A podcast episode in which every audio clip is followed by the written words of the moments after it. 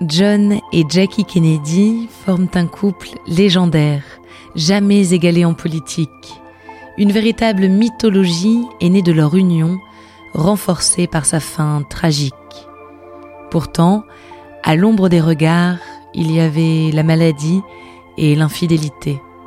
Mais pour eux, aimer, c'est faire bonne figure, ne rien laisser transparaître et ériger leur couple en modèle. Une histoire de littérature, d'opération et de décapotable, une histoire d'amour.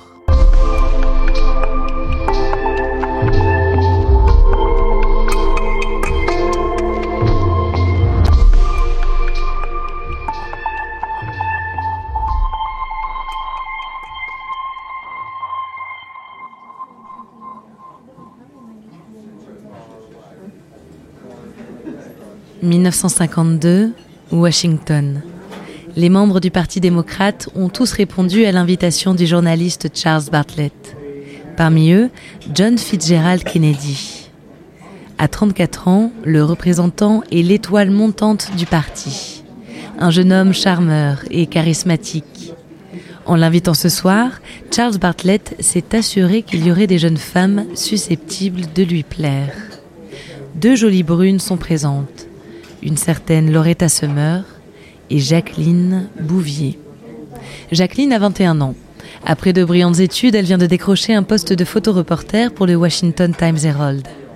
Jackie a une intelligence vive et une grâce immense. John n'a pas pour habitude de choisir, il veut toutes les femmes, mais ce soir-là, il se concentre sur Jackie. Nous sommes alors au mois de mai. En novembre de cette même année 1952, John est élu sénateur. Entre-temps, Jackie et John sont devenus amants. Ils ont eu le temps de se découvrir. John, le politicien hyperactif, est en fait atteint depuis l'enfance de la maladie d'Addison, une maladie hormonale rare qui provoque fatigue, anorexie et chute de tension. John a toujours été malade et les livres sont ses compagnons les plus fidèles. Jackie est passionnée de littérature, elle aussi, surtout française, sa spécialité à l'université. Elle parle plusieurs langues et elle monte à cheval depuis son plus jeune âge. Ensemble, ils forment un couple bien né, riche, beau, doué. La légende est lancée. L'élection de John au Sénat accélère les choses et rend leur union plus sérieuse. Ils décident de se marier. L'événement a lieu à Newport, dans l'État de Rhode Island. 800 personnes sont conviées à la cérémonie et plus de 1000 à la réception. Jackie est radieuse. Elle ne cesse de sourire. Ils emménagent à Georgetown, un quartier huppé de Washington. Rapidement, Jackie se trouve face à elle-même. John est tout le temps parti, le jour en politique, la nuit auprès d'autres femmes. Jackie encaisse et reconnaît en souriant avoir épousé une tornade. Pas question toutefois de se contenter de son rôle d'épouse. Elle décide de prendre des cours d'histoire américaine et de sciences politiques. John se sent seul lui aussi. Loin de Jackie, loin de tous. Sa maladie le ronge toujours plus. Ses blessures datant de la Seconde Guerre mondiale n'arrangent rien. Les douleurs deviennent insupportables. À l'automne 1954, on l'opère. Il attrape une infection et se trouve plongé dans le coma. John va mourir. C'est ce que tout le monde dit. Jackie, elle, ne perd pas espoir. Elle reste à son chevet en permanence. Elle lui lit de la poésie. Après une deuxième opération, John et Jackie s'installent à Palm Beach. Jackie joue l'infirmière, elle pense les plaies de son mari. Mais pas seulement. Elle a un combat, convaincre John d'écrire un livre. Ce qu'il fait pendant toute sa convalescence. Son ouvrage sur le courage en politique lui vaudra le Pulitzer en 1957. La même année, deux ans après une fausse couche, Jackie donne naissance à leur première fille, Caroline. Ils sont prêts pour la Maison Blanche. John annonce sa candidature en 1960. Dans les premiers temps, Jackie l'accompagne en campagne, puis, enceinte, elle l'aide depuis leur foyer. L'investiture de John est une immense fête. Toutes les stars d'Hollywood le soutiennent. Le gala à la Maison Blanche est organisé par Frank Sinatra. Ce même Frank Sinatra qui présentera des actrices à John, comme Marilyn Monroe, sa maîtresse pendant un temps. This state dining room symbolizes your duties as an official hostess. Do you serve many meals here? Yes, this is where all the state dinners and lunches are given. En tant que première dame, Jackie ne se mêle pas de politique.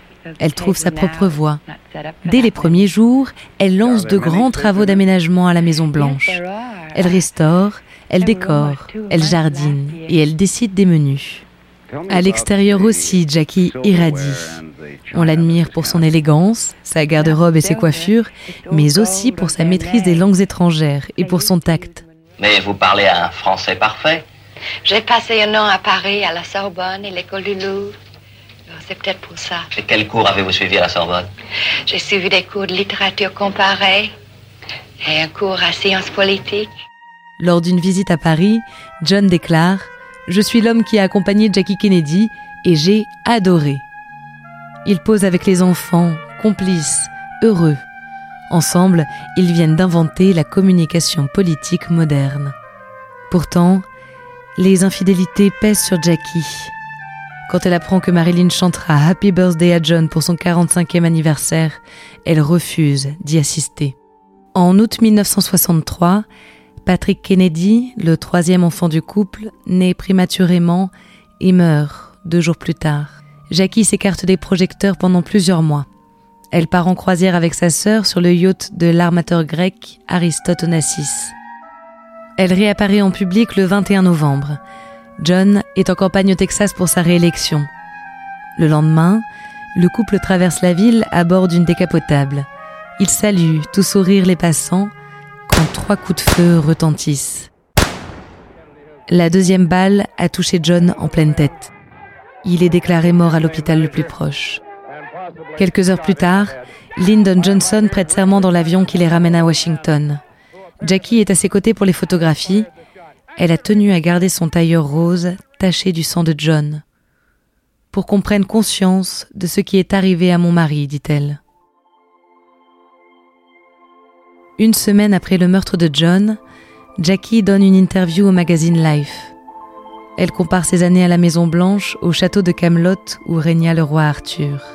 Elle dit Il y aura d'autres présidents, mais il n'y aura plus jamais de Camelot.